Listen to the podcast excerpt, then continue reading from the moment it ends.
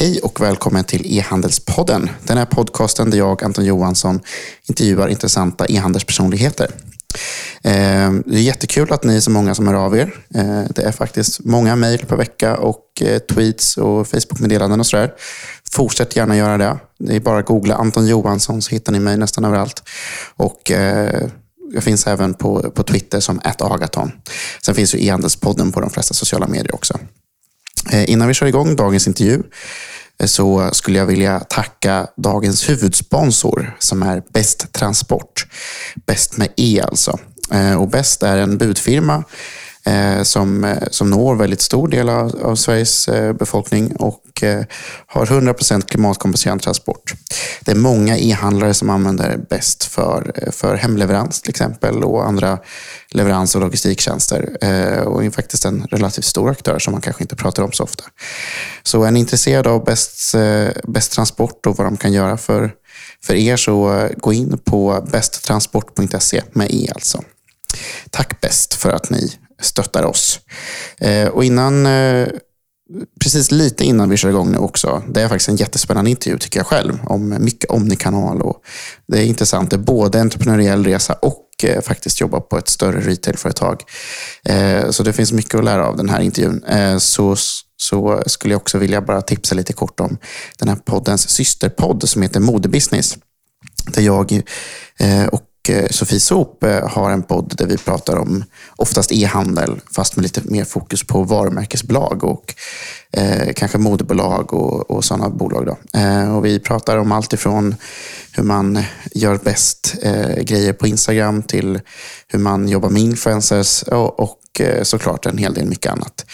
Eh, så testa att lyssna på den podden också. Den heter Modebusiness och finns på podcaster och Soundcloud och så vidare. Stort tack eh, igen bäst och eh, nu kör vi intervjun.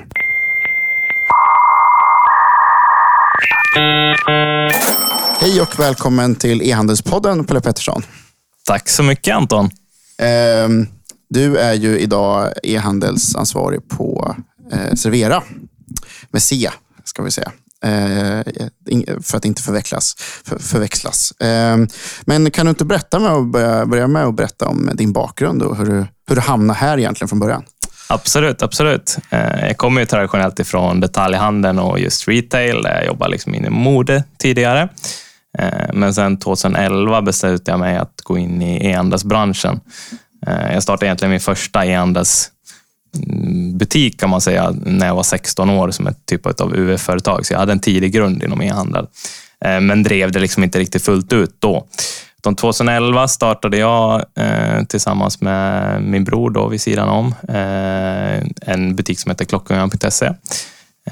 Vi drev den och expanderade den rätt kraftigt under nästa kommande år. Från början var det mer tänkt som ett hobbyprojekt. Men vi såg rätt snabbt vilken potential det fanns just online och med e-handel och den delen. Eh, så vi drev den vidare och expanderade kraftigt, eh, både i Sverige, eh, tog stora marknadsandelar i Sverige och även internationellt. Så 2015 när vi valde att liksom kanske takta ner lite grann eller kom till ett läge då vi antingen lärde sälja bolaget eller ta in investerare för att takta upp det ytterligare, så beslutade vi att sälja det. Så just då var det en av Nordens största klockbutiker på nätet. Sen har jag hängt lite grann på större bolag, jobbar både med e-handel och omnikanal. Eh, senast eh, på Europen eh, tog över det hela deras e-handel och Omnikanals del, drev den framåt.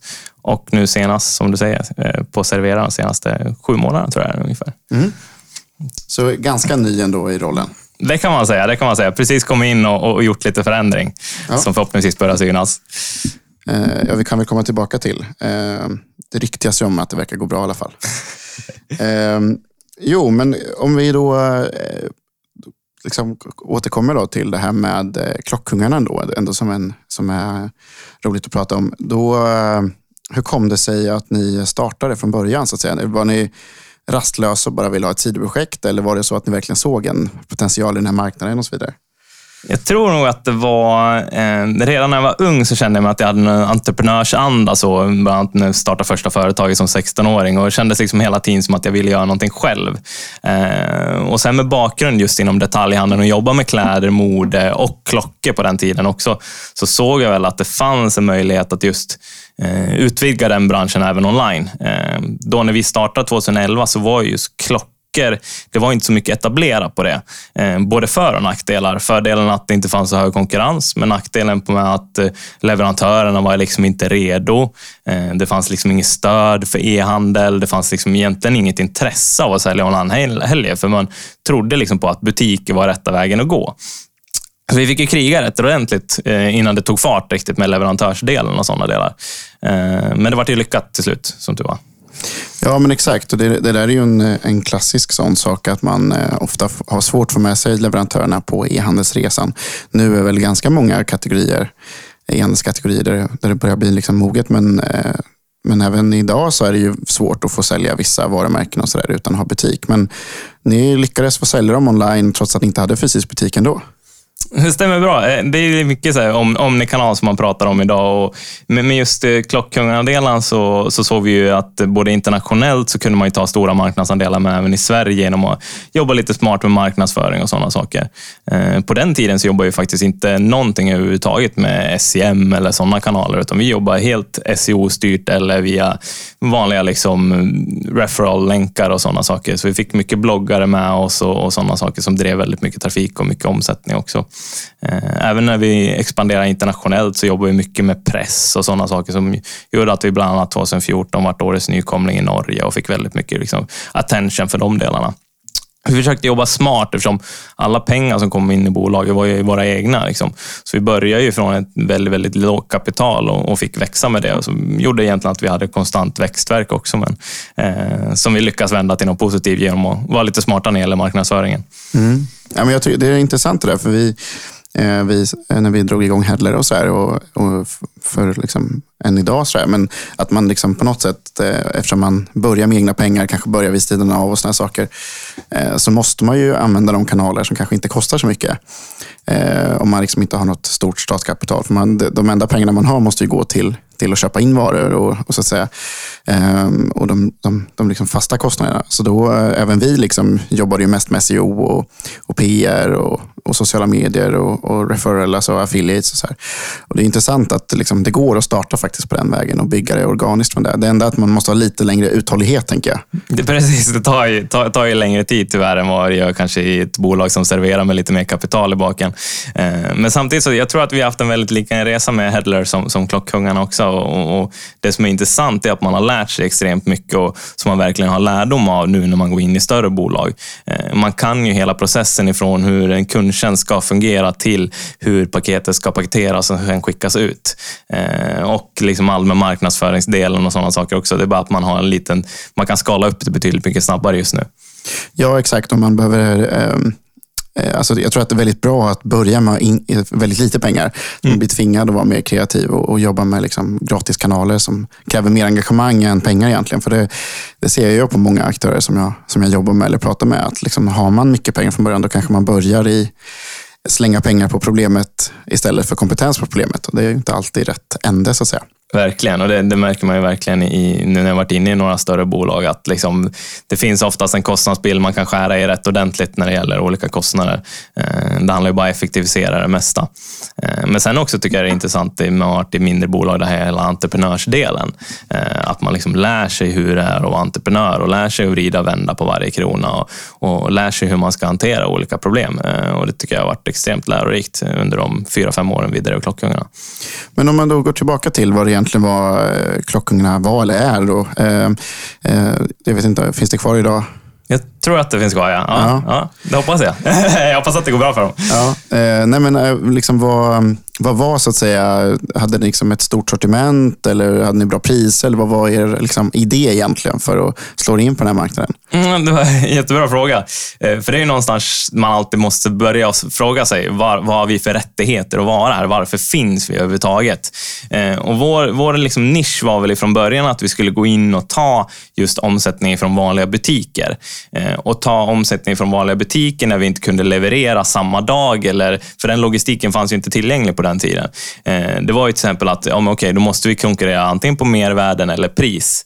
Eh, och just när vi var nya så var pris liksom den enklaste delen att konkurrera på.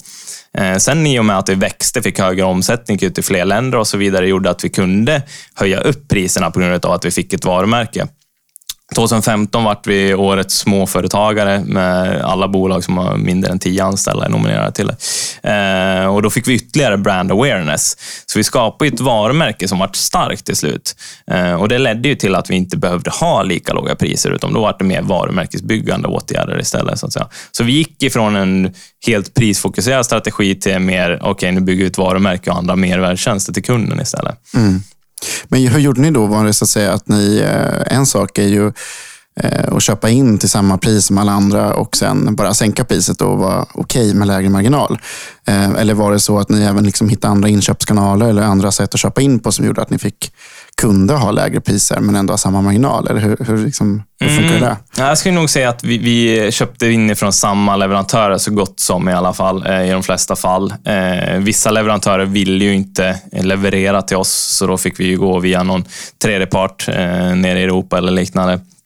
Eh, men, men, i de flesta fall så hamnar vi just på samma inköpspriser och då handlar det mer om att okay, vi fick ta en liten lägre marginal, men å andra sidan hade vi mycket mindre spänd än kanske en vanlig butik eftersom de har butiksytor och hyror och, och personal som måste stå där hela dagarna och så vidare. Så vi hade ändå liksom marginal som fungerade för oss eh, i och med att vi inte hade så en hög mediaspänd också så att säga. Nej, exakt, och det där är ju en grej som jag tycker många underskattar. Alltså att ett sätt att, att vara konkurrenskraftig är ju att inte spendera så mycket på marknadsföring utan jobba med med liksom SEO och sådana där kanaler. För det gör ju att om du, SEO är väldigt långsiktigt, väldigt billigt så att säga. Eh, även om det kan vara konkurrensutsatt och kosta på det här sättet. Och det gör ju att man kan faktiskt ha lägre pris. Jag menar, det kan ju kosta jättemycket att köpa in kunder via SEM Absolut, och med de första, första åren i ett bolag är ju mycket så. Då har du, du har kanske inte så mycket pengar, men du har en jäkla massa mantimmar du kan lägga ner. Så, men vi spenderar ju istället för att spendera massa pengar på SCM, så spenderar vi massa pengar på att bygga bra content istället. Som också gjorde liksom att vi byggde ett varumärke som sen liksom kunde generera i att vi kunde ta högre priser och så vidare. Sen eh, jobbar vi med olika priser baserat på marknad också. Så vi introducerade e-handeln i Norge till exempel och där var konkurrensen ännu lägre, vilket gjorde att vi kunde ha ännu högre priser. Eh, norska kronan var stark när vi introducerade också. Eh, så att det gjorde att vi kunde hålla högre priser i vissa länder kontra andra och hade betydligt mycket bättre marginal i de länderna också. Mm.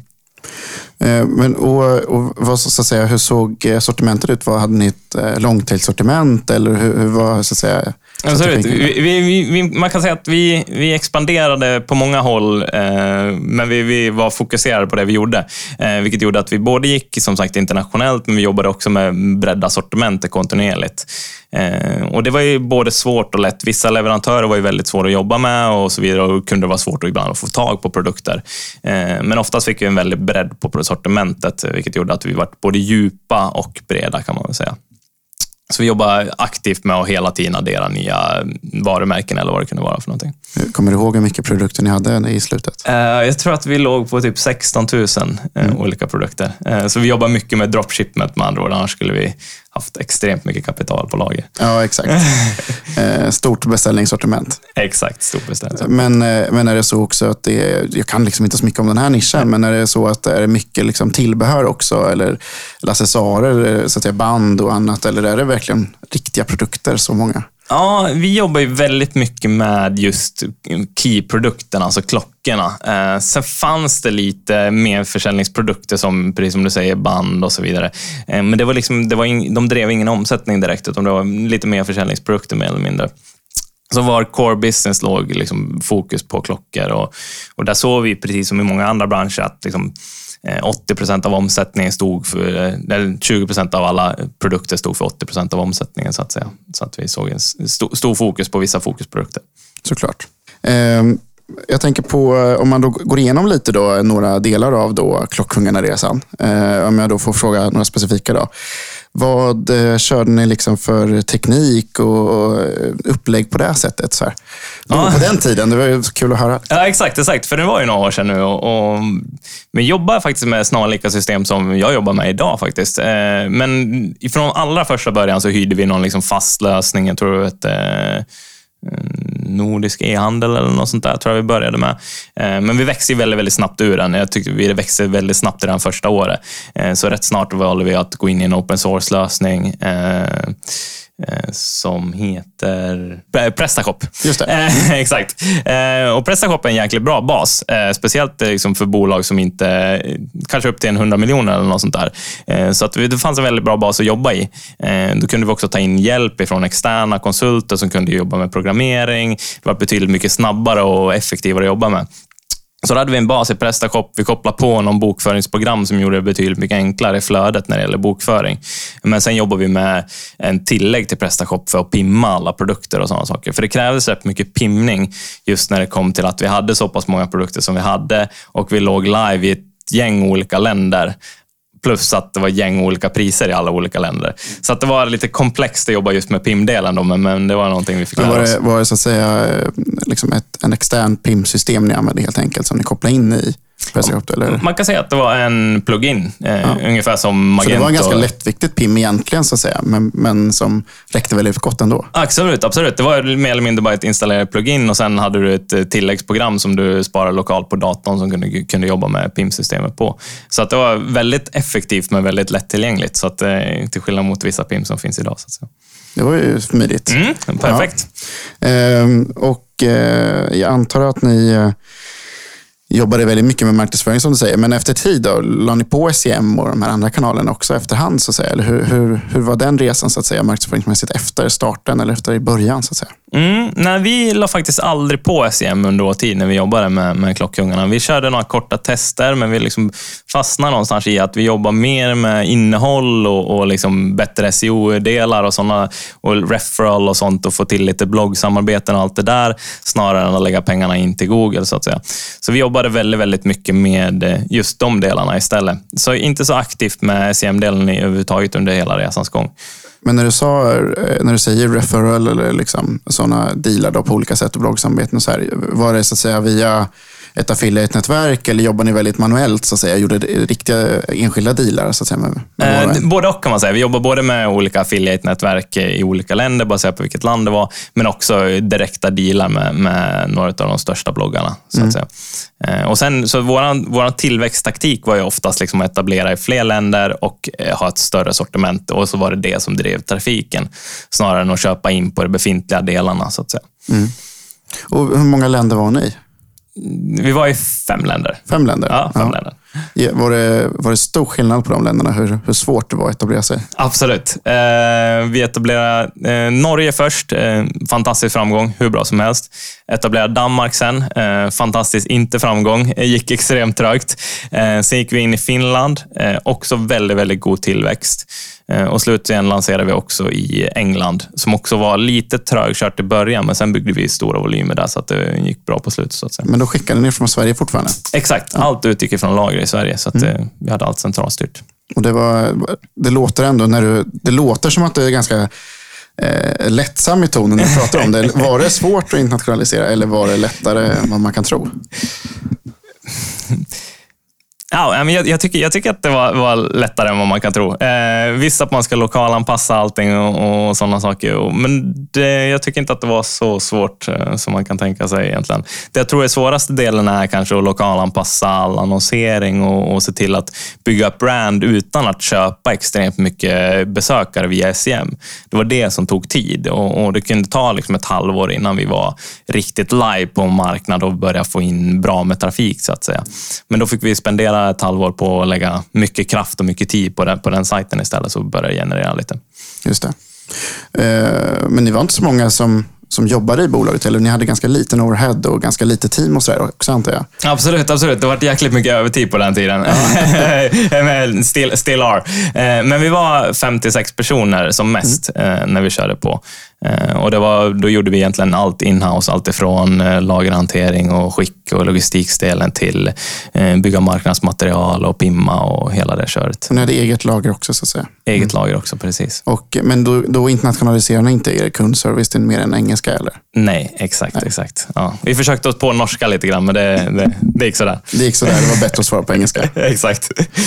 Ehm, Eh, jag tänker just klockbranschen, är, alltså så här, idag om jag får hoppa fram lite, känns det ganska mycket som att de som man pratar mest om egentligen inte är återförsäljarna utan kanske då egentligen varumärkena. Att de själva med Daniel Wellington och andra blivit väldigt duktiga på att sälja.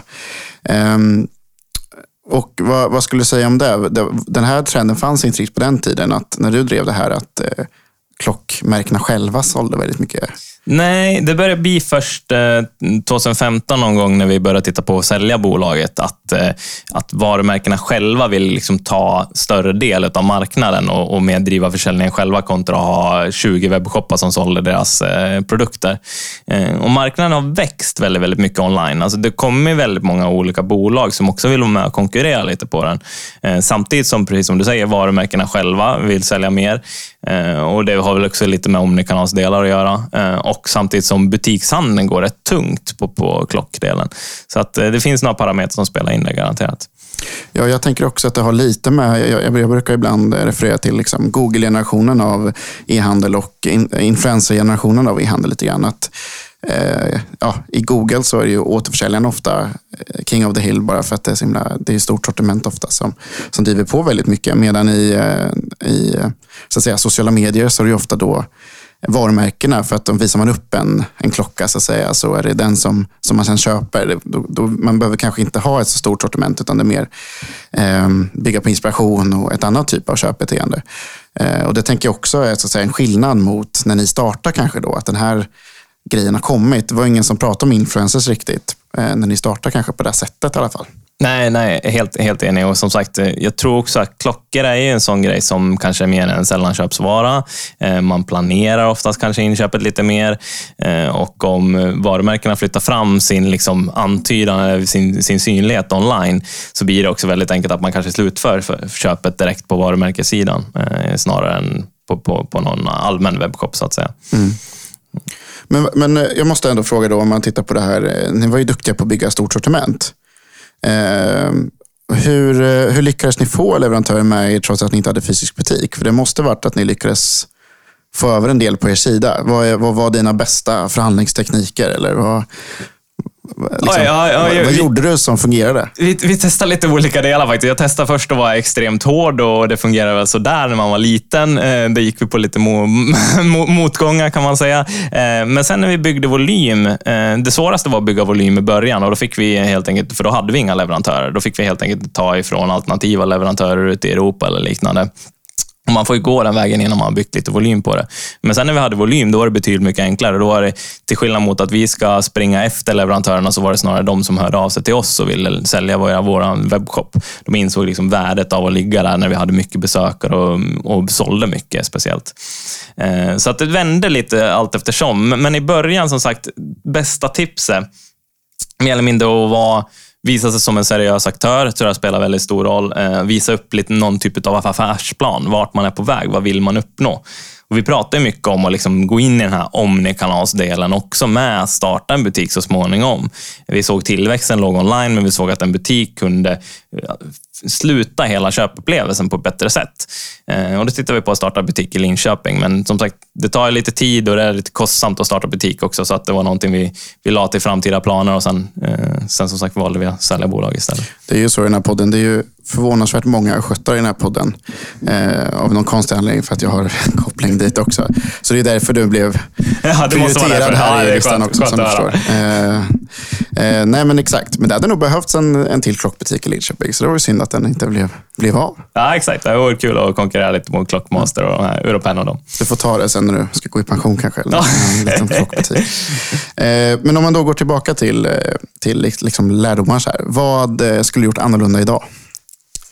Det det absolut först skulle gjort annorlunda det är att bygga det mer skalbart. Eh, vi byggde det inte så skalbart ifrån början, vilket gjorde att det var lite svårmanövrerat på slutet eh, när vi började bygga sån stor volym.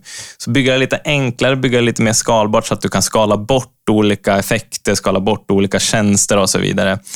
Det är nog den största lärdomen jag skulle säga. Och sen ha än mer enklare PIM-hantering just när vi hade så stort sortiment och så stora, eh, stora skillnader mellan olika marknader och så vidare. Det gjorde det komplext att jobba med valutaförändringar och sådana saker, vilket gjorde att liksom, marginalerna kunde svaja lite grann ifall vi inte var med hela tiden. Eh, så en, en bättre kontroll på det.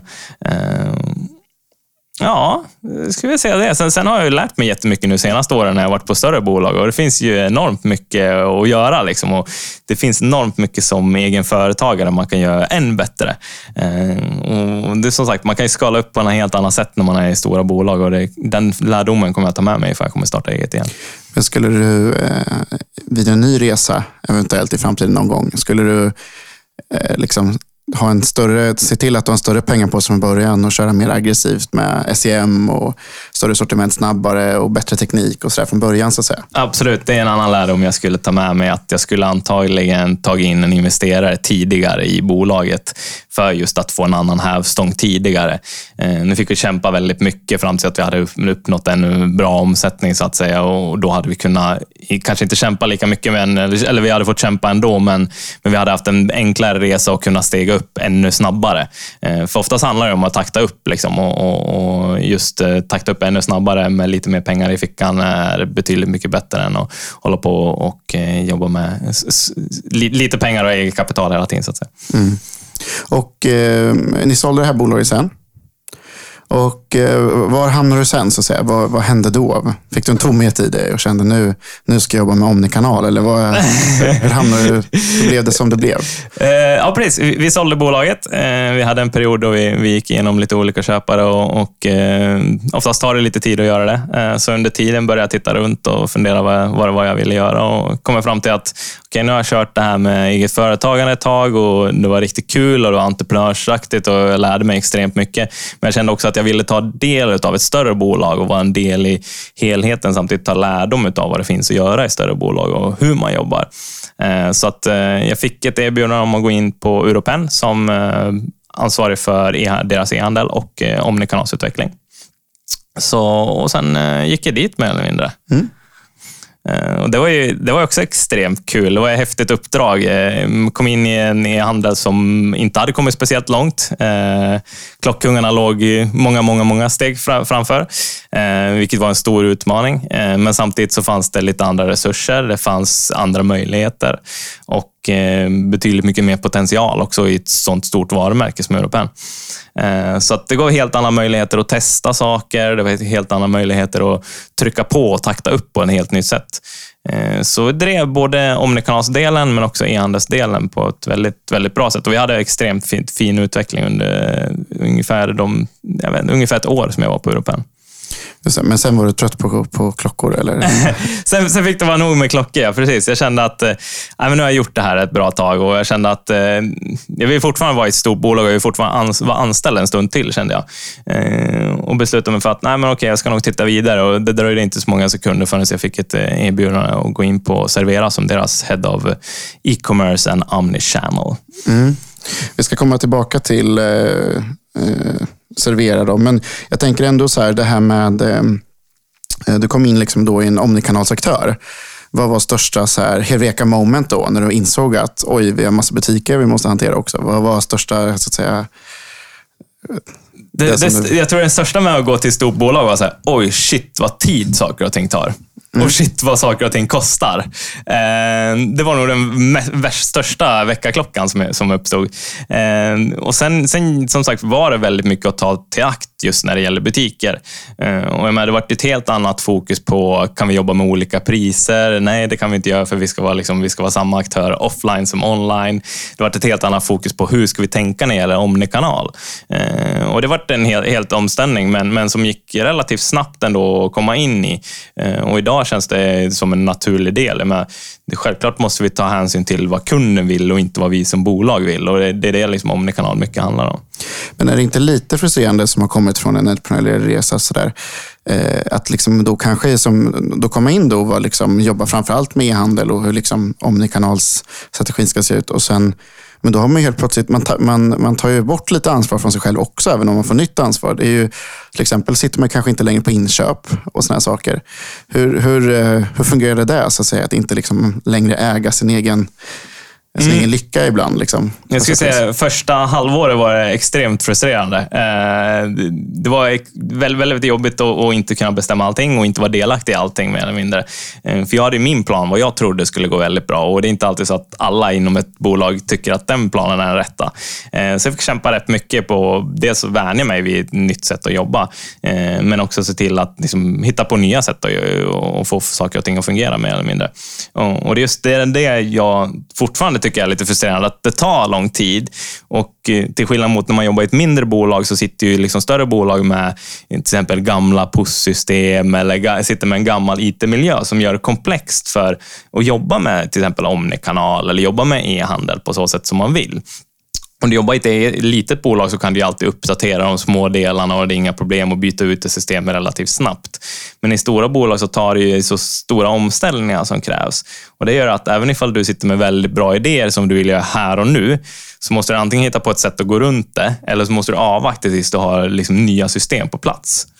Precis, det, det, det där är en väldigt eh, tydlig grej som eh, jag som som sitter med många aktörer som ni liknande er och, och pratar om det här. Det är väldigt mycket så här, antingen gör man ett skifte.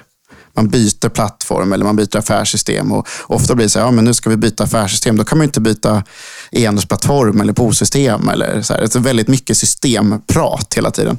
Eh, men som du säger också, att det, det är ju ett eh, ja, det, det, är alltid ett så här givande och tagande i, eh, i liksom, med många delar av bolaget extremt så. Många bolag är ju så att de är fortfarande väldigt silosbyggda och man vill ju egentligen bygga en, liksom, en mer organisation som hör ihop eller en, en rund organisation som passar till Omnikanal. Men de flesta är ju fortfarande silosbyggda och alltså, är uppdelade i marknadsavdelningar, inköpsavdelningar, e-handelsavdelningar och så vidare. Och någonstans där ställer ju också andra krav. Men du som e-handelsavdelning får bli väldigt tvungen att ställa krav på andra avdelningar för att få saker och ting gjorda. Och just den här svårigheten med hur ska du prioritera Teraz För om man tittar på de största bolagen idag, eller om man tittar på retailbolag som jag har varit i, som i Servera eller Europen, är ju liksom, core business ligger ju fortfarande i butikshandeln. Men samtidigt så ser man att tillväxten ligger digitalt. Så vilka är egentligen, hur ska man prioritera och hela den delen? Och Det är väldigt mekigt. Liksom. Det är svårt att få ihop den femman. Det gör lite ont. Ja, det gör ont. Ja. Men är det också en, en, en lärdom du har dragit mellan Europen och Servera? Eh, utan att liksom bedöma Europen eller sådär. Men är det att du du har kanske lärt dig att du måste ha ännu större mandat om det ska gå att exekvera på planen också. Absolut, det var verkligen en stor lärdom ifrån Europen-tiden att eh, när du går in som en, och har den e-handelskompetensen och omnikanalskompetensen så måste du också ha väldigt högt mandat inom bolaget för att få saker och ting genomförda. Eh, för det är svårt att få saker och ting genomförda ifall du inte har stöd genom hela organisationen så att säga. Eh, så ja, garanterat. Eh, men, och eh, om vi då bara innan vi avslutar Europen-grejen där eh, och går vidare till Servera. Så vad, eh, vad så att säga, vad, förutom då vad som du fick som Eureka moment, vad var det mesta du lärde dig där? så att säga? Vad, eh, var det något annat du lärde dig? Absolut, jag, jag tyckte jag lärde mig hur mycket som helst på Europen. Eh, dels så hade ju inte vi jobbat på Klockkungarna med till exempel olika affärssystem och sådana delar. Och Det var en helt ny värld för mig att man faktiskt skulle ta i akt att det fanns ett affärssystem bakom e-handelssystemet som också skulle kunna hantera allting. Så det var ett nytt IT, alltså egentligen en ny IT-kunskap jag lärde behöva, lärde behöva för att kunna hantera allting, hela flödet. Eh, så mycket IT-relaterat, men sen också definitivt det här med hur ska man prioritera? Vad är det för någonting som gäller och hantera olika avdelningar på ett positivt sätt. Eh, så det var den största lärdomen. Och sen just den här värderingen butik kontra e-handel. Hur ska man jobba med prissättningar? Hur ska man jobba med produktutbud och sådana saker? Och få till så att helheten blir bra för kunden. Oftast är det ju som sagt kunden som väljer och så vidare och det ska vara sömlöst för kunden för att det ska vara omnikanal och sådana delar. Och det, är liksom, det var en del som man fick sätta sig in i för att få det, förstå hela biten så att säga. Men eh, var det samma sortiment online som på, i butik på Europen? Absolut, vi jobbar med samma sortiment. Jag tror att vi hade ett litet utökat sortiment online, men det var ingen jättestora skillnader. Ehm, men däremot Europens butiker skiljer väldigt mycket. Vissa är väldigt små eh, och vissa är lite, större, så att säga. Så vi jobbade nog lite större än den största butiken online. Så mm. Nu tänkte jag tacka vår mittsponsor mitt här i också. Eh, dagens mittsponsor är Redeal. Eh, RED Eh, EAL. Eh, Redealer är ett startup som har byggt en referral marketing-tjänst för digital handel. Eh, och det helt enkelt går ut på att man gör det möjligt för nöjda kunder att rekommendera en butik för sina, för sina vänner efter ett köp. Man får helt enkelt ett, ett erbjudande direkt efter ett köp där man kan så att säga, skicka det här till sina kompisar och så får man även belönad själv också. Och det här är en tjänst som idag redan har använts av eh, många. Tidningskungen, Nordic Feel, Kylie Roots, Eleven, Adlibris och så vidare. Så det är en väldigt populär tjänst på kort tid. Och det fina är ju såklart att den här har en väldigt fin affärsmodell också. Den, den tar ju betalt bara för effekt och inte, har inte massa fasta kostnader också. Så, så gå in på redeal.se om ni är intresserade. Och eh, tack Redeal för att ni är mitt sponsor till e-handelspodden. Bra, ska vi gå in på Servera? Yes! Där du kan ännu mer nu. Det känns bra. Där du sitter och... Vi sitter ju faktiskt här på Serveras kontor. Ja, precis. Välkommen hit. Ja, tackar, tackar. Ehm, det var, det var, det var som kom, när vi kom in här, så det första du kommenterade, eftersom båda vi har varit entreprenörer, så kommenterade det är väldigt mycket möten här. Och det är så på alla bolag egentligen som är liksom traditionella aktörer. Det blir väldigt mycket mer möten än i entreprenörsdrivna bolag. Men eh, vi fick tag på ett eh, konferensrum ändå. Ja, det kändes bra. Vi får leta lite grann ibland, men eh, det gick ju hur bra som helst. Och kaffet var gott också. Det... Ja, vilken tur. Det är en ny kaffemaskin. Så. Ja. ja, det är ju bland det viktigaste. ja, exakt. Um, ja, men om man då går in på, på Servea så, så är det väl en relativt ny, ny satsning med e-handel på Servera? Eller hur, hur, hur har e-handelsdelen av Servera sett ut?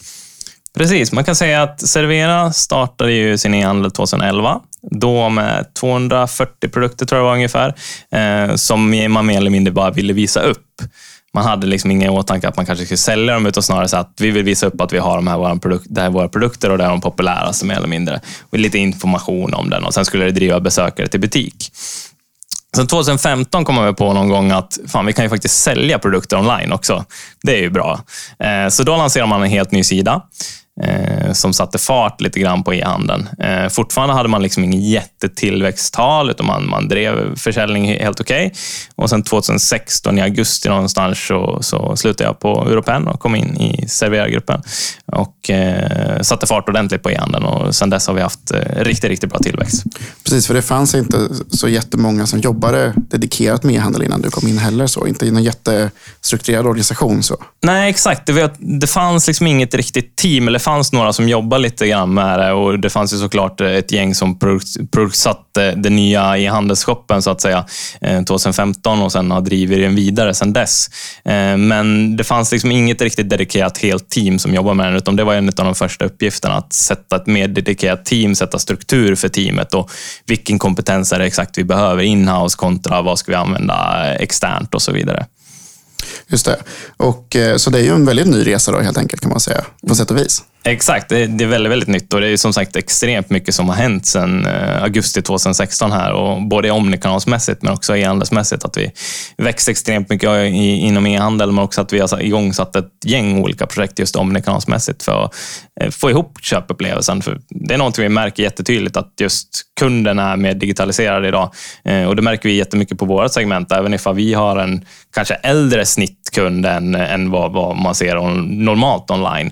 Så så ser vi att eh, köpresan förändras jättemycket. Ja, det är bra. Du, sex månader har du jobbat här och redan börjar du lägga dig i butikernas jobb.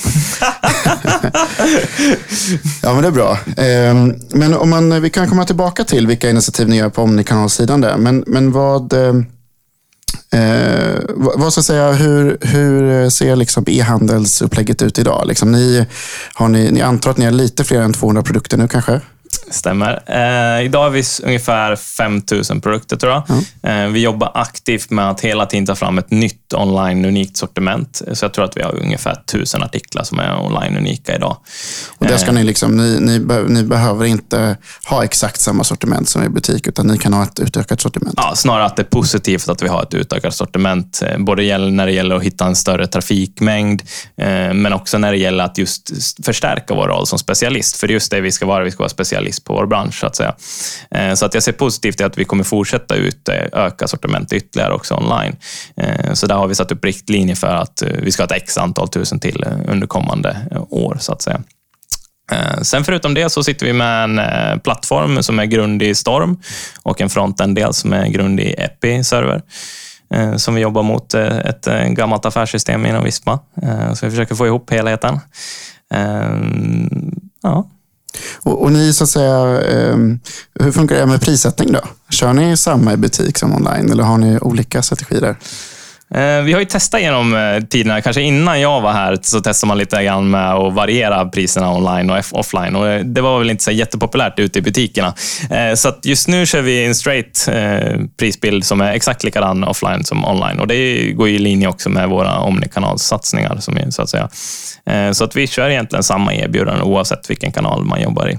Men då har ni större frihet på de online-only alltså produkten också antar jag? Då. Absolut, absolut. De kan vi jobba lite mer fritt med och så vidare. Men det går också ihop lite grann med våra eh, omnikanalsatsningar i och med att vi har erbjudit det sortimentet i vissa butiker också via digitala skärmar och sånt. Så att vi kan ju, vi måste se till att samma priser displayas också i, i andra butiker så att säga, där vi erbjuder det sortimentet också. Just det.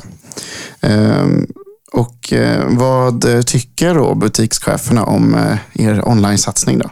Om, man, om man tänker just eh, e-handelssatsningen och inte omni-satsningen så att säga, framförallt, utan mer, vad tycker butikscheferna om er e-handel? Mm, det, vi, det vi har sett i organisationen, det är liksom den första frågan jag börjar ställt mig när jag kommer ut och pratar med olika butikschefer, för vi brukar ha lite butiksmö, butikschefsmöten och sådana delar, eh, och fråga liksom egentligen vad man ty dels tycker om e-handel och vad man tycker om omnikanal.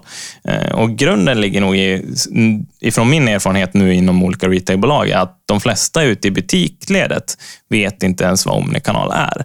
Så att jag tror att vårt jobb ligger i att informera dem i hur Omnikanal fungerar och hur, vad e-handeln har för plats i det. Och innan vi har informerat alla om det så ser de flesta oss dessvärre som någon typ av konkurrent eller som någon typ av som tar deras omsättning eller liknande. Men det vet vi alla att det är liksom, man, man konkurrerar inte på samma sätt och vi tar inte omsättning från våra butiker utan vi gynnar varandra så att säga. Men snarare att man måste få ut informationen ut till butikerna. Det är där problemen ligger i de flesta retailbolag idag tror jag. Men är, är, är alla era butiker helägda eller är det franchisebutiker? Vi har 15 franchise ungefär. Sen har vi NK undervåning eh, och så har vi eh, ja, resterande egenägda. För det är alltid en komplexitet i det där också, för då så säga, blir det indirekt någon typ av, av konkurrens liksom, om eh, hur man än vrider och vänder på det. Ehm, eftersom det liksom finns ändå egna företagare som, som ska leva på ert varumärke också. Men, eh, men jag antar då också att ni har en, en modell som gör att man kan hämta ut och sådär i butik också, eller hur, hur fungerar det?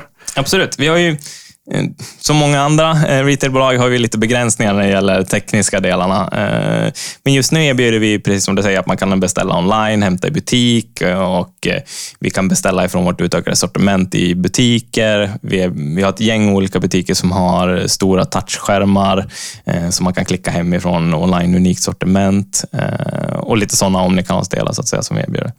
Men och, och hur fungerar det då med franchisetagare? Får de så att säga kickback på den då helt enkelt? Då? Fungerar, eller hur funkar det? I dagens läge är de typ inte med i det programmet. Nej, okay. Så där har vi en del omnikanalsdelar att göra, men det, det har med avtal att göra och sådana delar. Inte eh, uthämtning av paket heller? Nej, nej. ingen del. Eh, så det är någonting som vi, men jag tror att mm, vi håller på att kolla på nya avtal där, så förhoppningsvis kommer det lösa sig inom kort. Är det mycket sådana där grejer man, man måste börja gräva i när man kommer in, antar jag? Ja, men det är mycket sådana små grejer. Alltså kluriga saker, just, som till exempel franchise-delarna och hur ska vi få med alla butiker på resan och hela den delen. Och jag tror mycket handlar om liksom information och liksom att man måste nå ut till allihopa med hur saker och ting fungerar. För jag, menar, jag som jobbar med det dagligen har kanske stundtals svårt att förstå liksom vad unified commerce handlar om.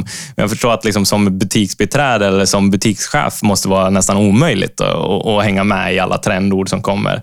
Eh, så att jag tror att mycket handlar om att bara skicka ut väldigt mycket information eller se till att de förstår vad det handlar om så att de förstår vikten av vad det, det vi faktiskt gör om dagarna. Mm.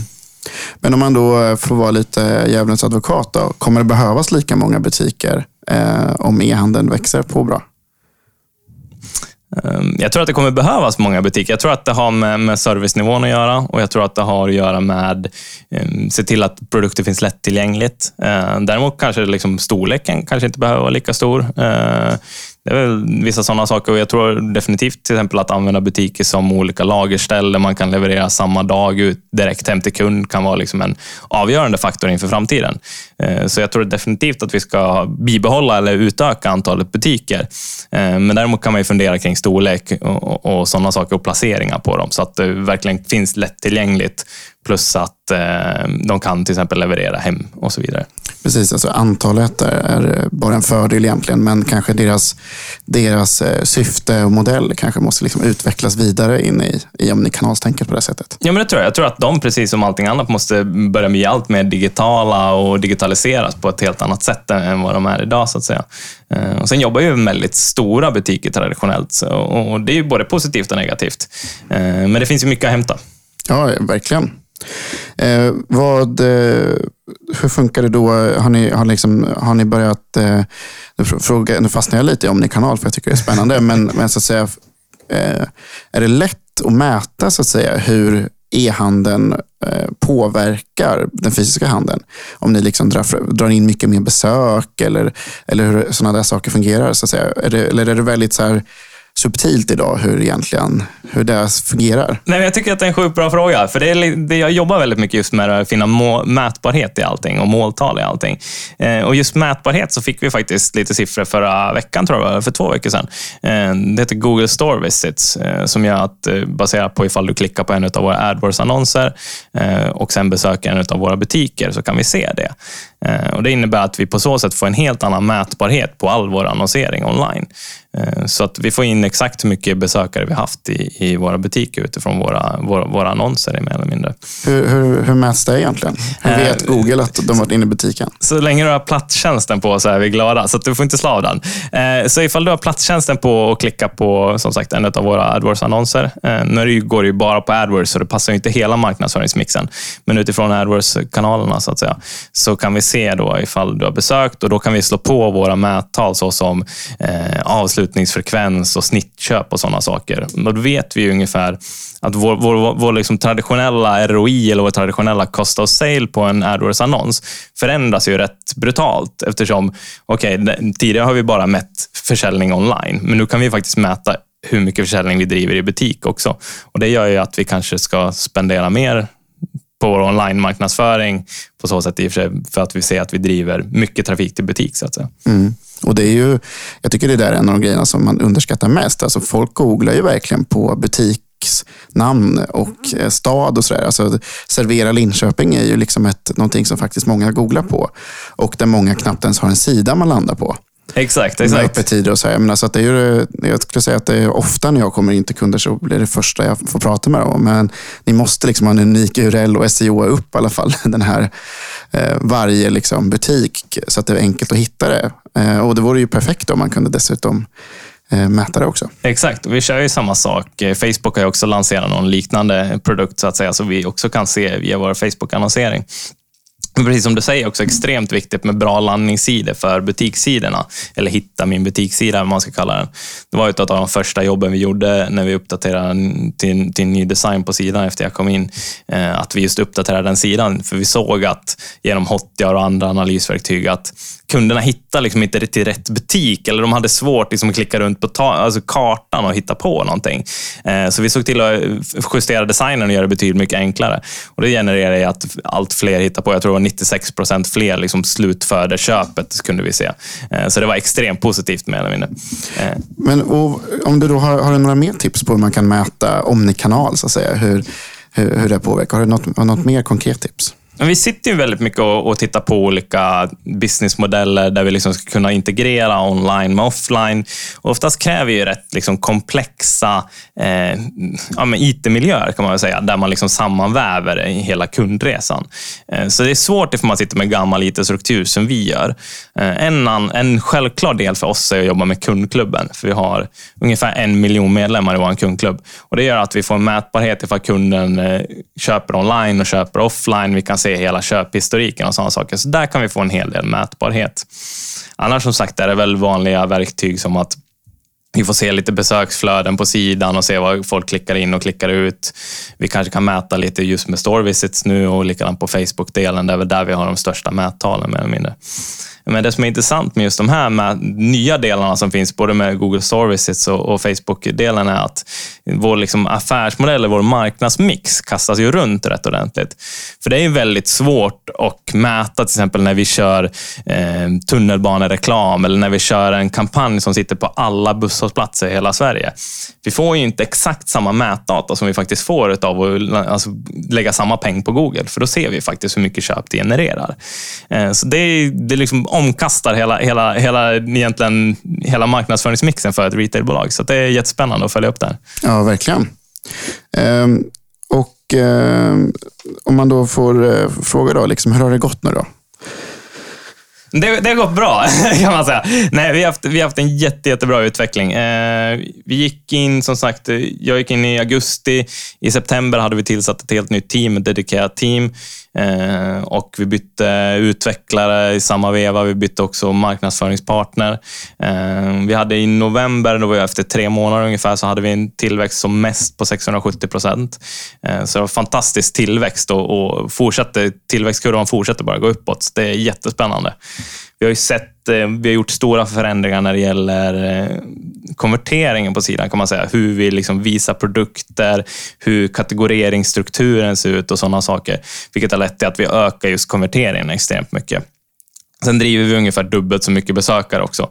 Så vi har besök, bra besökstryck också, vilket genererar i att vi, omsättningen skjuter iväg kan man säga. Så det är jättespännande verkligen. Så det har gått bra helt enkelt? Det har gått extremt bra. Men jag antar att ni är ganska tidigt i resa egentligen. Att liksom det är mycket kvar innan ni, ni en eh, stor del av Servera.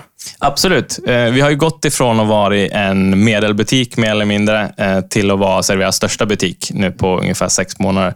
Så det, vi har kommit en bit på vägen, men vi har jättelångt kvar. Vi har väldigt mycket kvar att jobba med och jag tror som sagt utökat sortiment. Jag tror att vi som sagt kan jobba ännu mer effektivare med både marknadsföringsdelen och hur vi jobbar med konvertering på sidan. Och sen som sagt större planer också så att säga. Men om man då går in på de tre grejerna då. Inköp då. Eh, I ett sånt här stort bolag ändå, hur många är ni på Serveras huvudkontor? Eller så det... Vi är ungefär 60 personer. 60. Då är det ju, tänker jag, att då ligger liksom inköp separat från er. Hur får ni dem så att säga att bygga de här e-handelssortimenten? Så att säga? Eller har ni liksom en egen inköp då? Nej, vi sitter precis som du säger med eh, inköp på ena sidan, eller vad man ska säga, eh, inköp supply, eh, en hel avdelning hos oss. De sitter separat, men vi jobb, samma, samarbetar väldigt tajt med dem. så att säga. Och De jobbar ju med att titta på ett produktsortiment som speglar Servera. Eh, det ska ju fortfarande vara att visa på att vi är experten, det ska visa på att vi är bäst på det vi gör och bibehålla liksom alla de här våra eh, kärnord kan man säga. Eh, men samtidigt så att vi ska kunna bredda så mycket som möjligt mer eller mindre. Så de sitter och gör ett grov, grovjobb med det och Supply ser till att vi alltid har saker och ting på lager. Så att eh, de gör ett bra jobb. Ja, exakt, för ni har samma lager som, som butikerna egentligen. Absolut, och det är också ett jättestort problem eh, när man kommer till retail, eh, som jag oftast har stött på när man växer så pass snabbt. Oftast har ju liksom supplyavdelning eller inköpsavdelning estimerat en viss ökning. Och när man sticker ifrån den ökningen med liksom 500 procent, det innebär ju lätt att varor tar slut snabbt. Och då tappar man ju det här, för har man inte nyckelprodukter på lager, ja, då kan man inte fortsätta i en sån stor ökning heller. Så det är en jättesvår del och det är någonting man upptäcker rätt kraftigt på, när jag jobbar på Europen eller liknande, att eh, vi får jobba väldigt aktivt med att se till att nyckelprodukterna finns på lager. Ja, och internt liksom jobba med att de ska förstå er tillväxt, eh, som kanske liksom egentligen är också faktiskt på ett bra sätt. Lite mer förutsägbart på vissa sätt också. Exakt, exakt. Ja, men så är det verkligen. Och vi får ju börja estimera mot dem vad, vad vi tror liksom, och vad vi tror vi kan trycka igenom för typ av försäljning också. Um, och, eh, men då, ni var inne, du var inne lite på marknadsföring också, att ni liksom har, har mycket kvar där men ändå har kommit långt. Vad är det som fungerar då för, för er så att säga, marknadsföringsmässigt på e-handeln då tänker jag framförallt? allt? Vi ser ju ett väldigt bra tryck just eh, via SEM-kanalerna. Jag som har varit emot det traditionellt och jobbar väldigt mycket med SEO och varumärkesbyggande och sådana delar, eh, har liksom hittat intresse av det. Det finns ju väldigt mycket att jobba med där och det finns väldigt mycket positivt att jobba med där. Så vi tar väldigt mycket trafik via SEM-delarna. Speciellt nu när vi kan få in store visits så finns det ännu mer intresse för oss att jobba med det. Men det är mycket Google shopping? Liksom och... My mycket Google shopping, mycket AdWords kan man mm. säga. Lite remarketing, men inte jättemycket. Eh, sen jobbar vi en hel del, som sagt, även med SEO. Eh, vi jobbar jättemycket med inspirationsmaterial, olika artiklar, olika samarbeten eh, och sådana saker. Eh, vi ser också att eh, Facebook är en jättestor kanal där vi har jättemycket att göra. Det finns jättestor potential i den. Men som vi precis har börjat med. Så att, eh, där har vi jättestor potential att ta an jättemycket större marknadsandelar än vad vi gör idag. Mm. Och, och vad, eh, vad så att säga är tanken i övrigt nu då? Att liksom affärsutveckla då, man ska säga, er, er online. Vad är liksom nästa steg? Vad, vad gör att ni tar ännu större kliv, förutom att bara skruva upp allting ni redan gör? Mm. Nästa steg är absolut att få ihop köpupplevelsen än bättre. Eh, och Det handlar egentligen om dels omnikanal, få ihop våra system på ett bättre sätt. Alltså titta på hela IT-miljön. Se till så att kunden verkligen får en sömlös eh, resa oavsett om det är i butik eller online. Eller hur det är. Eh, vi har väldigt mycket kvar att göra på strukturdelen, så vi tittar på liksom enklare returhanteringar till exempel. Eh, bet, bättre hemsida där vi kan liksom förklara för kunderna än mer liksom innan, innan det uppstår några frågor eller frågetecken. Eh, vi har mycket kvar att jobba med ännu bättre inspirationsmaterial och ännu mer, liksom så, eh, både ur SEO-synpunkt men också att vi faktiskt vill inspirera kunden. Eh, och Sen kan vi alltid se till att konverteringen blir lite bättre också. Så att eh, mycket, mycket, vi har extremt mycket utvecklingsprojekt på gång kan man säga. Mm. Så jag tror att vi har ja, extremt många punkter hos våra utvecklare. Du nämnde det lite eh, ganska tidigt i intervjun, men det här med liksom hemleverans och samma dagen-leverans och sådana saker. Hur långt har ni kommit med det? Um, hemleverans är vi helt i pipen med. Det lanserar vi på fredag, tror jag. Mm. Däremot, samma dag-leverans är ju meck tråkigt. Alltså det, det, är svårt med, med gamla affärssystem eh, och gamla butiksdatasystem. Eh, så den eh, får vi eh, suga lite på. Vi får fundera lite på den. Eh, men det är någonting som vi kommer lansera inom kort i alla fall. Och Det ser vi ett mervärde också i och med att vi ska kunna erbjuda det direkt ifrån butikerna. Så om du är inne utav våra butiker och bestämmer dig för att köpa en hel servis till exempel, kanske inte är så jättekul att liksom bära hem den ifrån Sveavägen. Eh, då kan vi istället liksom erbjuda, okej, okay, men vi kör hem den till dig via den här partnern och du får den under eftermiddagen, kvällen idag. Eh, likadant ifall du vill köpa en KitchenAid-maskin eller något annat tungt. Liksom så. Det blir ett helt annat mervärde och det tror jag kommer vara jättestarkt framöver. Eh, eh, jag tänker ändå på, om man, om man tar nu, nu, nu är liksom det här en stor kedja och ni är liksom en omnikanalsaktör. Ni har mycket eh, liksom butiker att ta hänsyn till och prissättning och sådär. Eh, hur fungerar det att konkurrera då med entreprenöriella bolag, kanske e-handelsfokuserade som bara e-handel eller liksom bara en butik kanske, och som kan vara väldigt agila i sin prissättning, de kan vara väldigt aggressiva, de kanske kan va, va, jobba mycket mer Eh, flexibelt på det här sättet. Går det att konkurrera mot det eller måste man liksom ta en annan position på något sätt? Nej, men alltså, jag tror absolut det går att konkurrera. Jag tror däremot att vi också har väldigt mycket att lära av dem. Jag tror på ett agilt arbetssätt och jag tror att vi som stort bolag också måste bli snabbrörligt. För det är då vi kommer få de största fördelarna. Det är då vi kommer börja alltså, kunna ta stora marknadsandelar, är än större marknadsandelar. Eh, däremot, som, som, som du säger, prissättningsdelen kan vi inte göra så jättemycket åt. Vi kan inte vara så jättesnabba i att ändra priser och sådana delar. Däremot kan vi konkurrera på andra delar, typ inspiration, typ varumärkeskännedom, typ andra mervärden som vi, vi faktiskt kan erbjuda kunden. Så jag tror mer på att vi erbjuder de här andra mervärdena, kanske lite mjukare mervärden och, och en starkare varumärkesfeeling. Eh, Medan andra som jobbar med agilt och snabbrörligt kan jobba mer med eh, variera produktsortiment och, och, och som sagt eh, lägre priser eller liknande. Men om man då eh, ändå går in på konkurrenter, så där, är det så att, för jag upplever att det inte finns så jättemånga andra kedjor som har er position. Nej, nej exakt. Nej, nej. Vi, vi anser oss vara liksom marknadsledare i Sverige. så. Men det finns ju jättemånga konkurrenter och det finns ju en hel del onlineaktörer som går väldigt bra och omsätter väldigt mycket pengar. Så att det finns ju väldigt mycket att göra både online och, och offline mot eh, andra kedjor som också omsätter en hel del. Och Vad skulle du säga är er liksom, kategori? Vad är det egentligen ni säljer av? Liksom, det är kök och servis? Och, eller vad, vad, är liksom, vad är de huvudkategorierna så att säga? Nej, men exakt. Jag skulle säga att det är, precis som du säger, massvis till matlagning, eh, servering och living brukar vi dela in dem i. Så matlagning är lite mer liksom stekpannor, redskap du använder när du lagar mat. Och Det ska vara, det är oftast väldigt, väldigt hög kvalitet, eller det är väldigt hög kvalitet, eh, som ska se till att vi skapar ett bra mervärde och dessutom har vi hög kompetens i butik som faktiskt kan se till att du får rätt produkt till rätt tillfälle, mer eller mindre. Sen har vi servering som är mer eller mindre tallrikar, glas och, och, och lite sådana grejer. Eh, när du ska duka fint eller vara inspirativ eller sådana delar, eller ska ha någon speciell bjudning.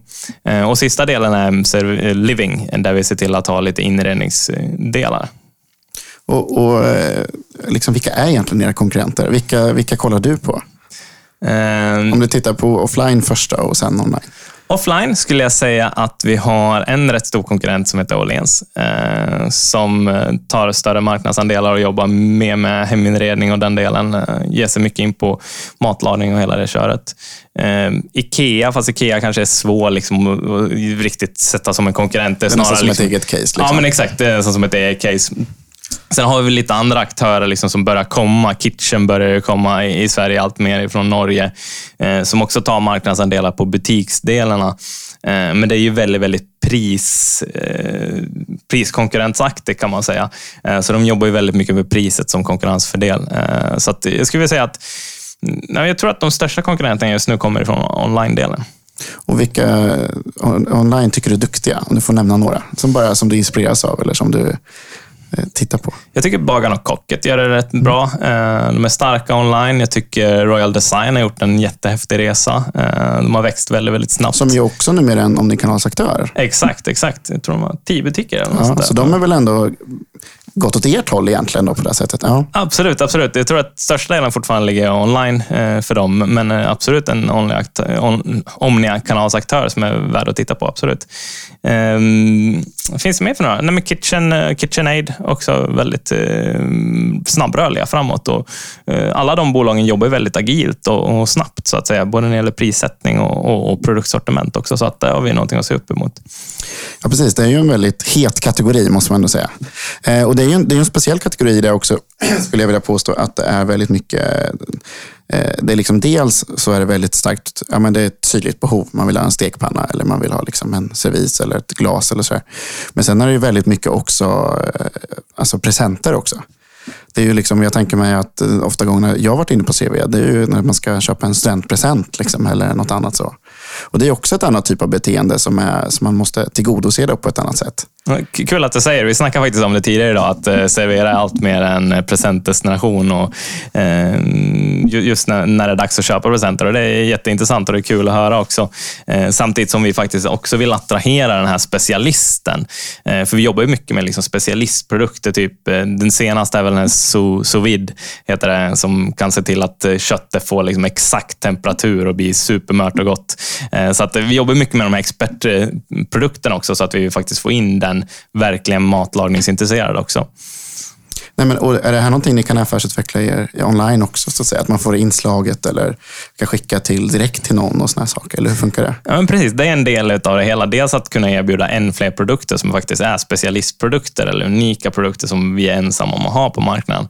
Men också att kunna erbjuda just hemskick eh, och inslagning och hela den delen. Servera är ju traditionellt känt för att slå in paket väldigt fint. Det ska vara en väldigt fin present eller väldigt fin julklapp. Då går man till Servera för att få det så fint inslaget och Det kommer vi också se till givetvis att det finns i hela omnikanalsflödet. Mm. Eh, Okej, okay, några, jag tänkte bara en kort grej jag, jag tänkte på. Ni, ni håller på att testa såna här skärmar och sånt där i butikerna som jag förstod det som. Hur, hur fungerar det än så länge? Ja, men det fungerar jättebra. Jag tycker att eh, det alltså fyller upp hela omnikanalsupplevelsen. Eh, skärmarna är egentligen 32-tumsskärmar, så det är stora skärmar som syns i butiken. Touchscreen-skärmar. Vi har byggt ett speciellt interface som gör det tydligt för kunden och väldigt enkelt för kunden och personalen att hitta fram till rätt artiklar. För skulle vi bara visa vår hemsida så blir det oftast väldigt omständigt. Alltså det finns så många olika kategorier och finns så mycket olika grejer att klicka på. Här har vi istället byggt ett interface som ska göra det betydligt mycket snabbare och enklare. Och så får man till rätt schyssta bilder och liksom stora tydliga bilder och informationen är väldigt tydlig. Eh, så det vi har sett är en väldigt positiv utveckling. Eh, både när det gäller att eh, sälja såklart, men också i intresset ifrån kunderna. Men jag tror allt det här med skärmar i butiken, vissa kör iPads, andra kör liksom mindre skärmar och så vidare. Jag tror allt det har att göra med också att vi tillsammans måste se till att vänja kunderna vid det.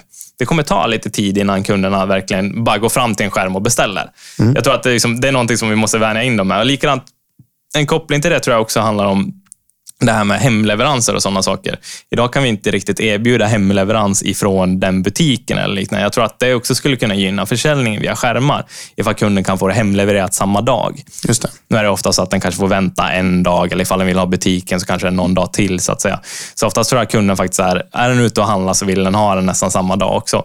Så jag tror när vi får ihop helheten med samma dag-leverans ifrån butik också, så tror jag att eh, det kommer lyftas till en helt annan nivå också. Mm. Men det är ett intressant test och det är också ett test för att se liksom så här, hur kan vi få det att fungera i mindre butiker. Kan vi använda skärmarna för att ersätta vissa delar av sortimentet och sådana delar? Ja, men exakt. Eh, om man, om man då går in på, eh, på lite andra konkreta grejer då, som jag undrar då. Um, om jag lite så här snabba frågor. Eh, hur många är det som jobbar heltid på inhouse på Servera med handel? Vi är fem stycken. Eh, och då är det kundservice och egentligen alla funktioner. Och, Exakt. Ja. Eh, och hur, eh, var har ni logistik? Är det liksom i, i Sverige? Eller Absolut. Vi sitter med 3PL nere i Jönköping. Mm. Som vi utgår ifrån. Och eh, hur gör ni content? Är det själva eller har ni externa som, som gör content?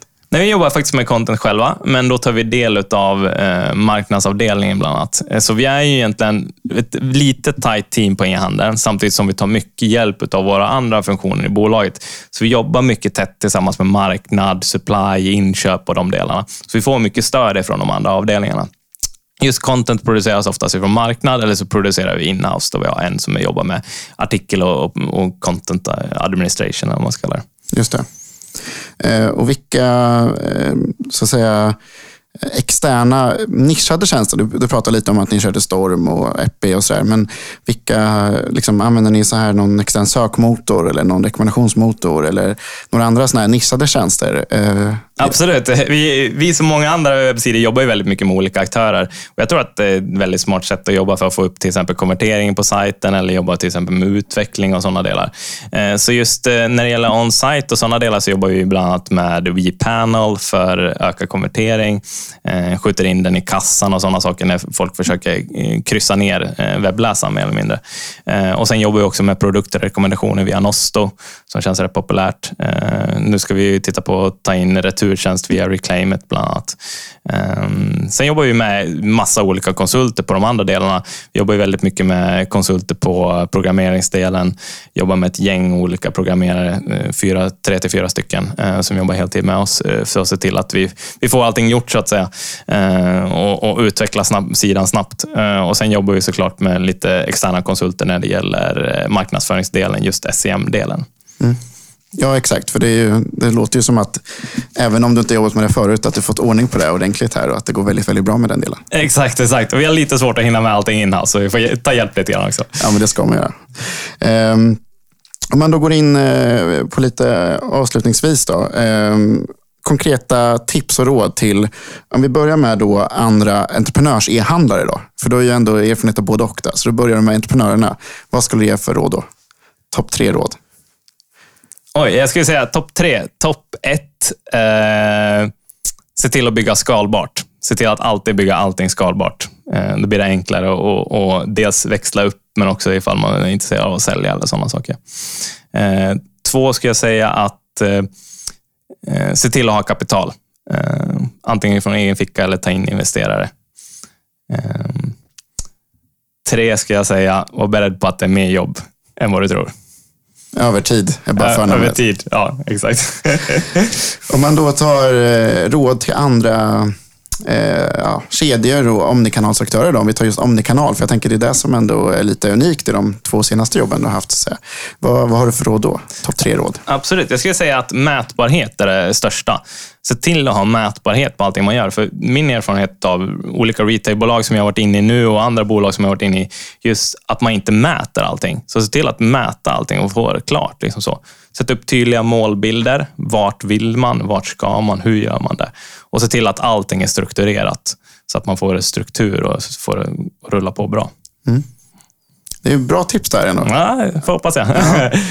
Eh, är det något jag glömt att fråga dig? Ehm, eh, vad jag tror hur, hur det ska gå framöver. Ja, hur ska det gå framöver då? Nej, Jag tror det kommer gå rätt bra. Ja, men det tror jag med. Eh, och avslutningsvis då, tror du att du någon gång kommer bli entreprenör igen? Eh, ja, Det, tror jag. Ja, du kanske är lite entreprenör fast internt just nu. det tror jag också. Eh, tack för att du ville vara med i Handelspodden. Tack för att jag fick komma med Anton.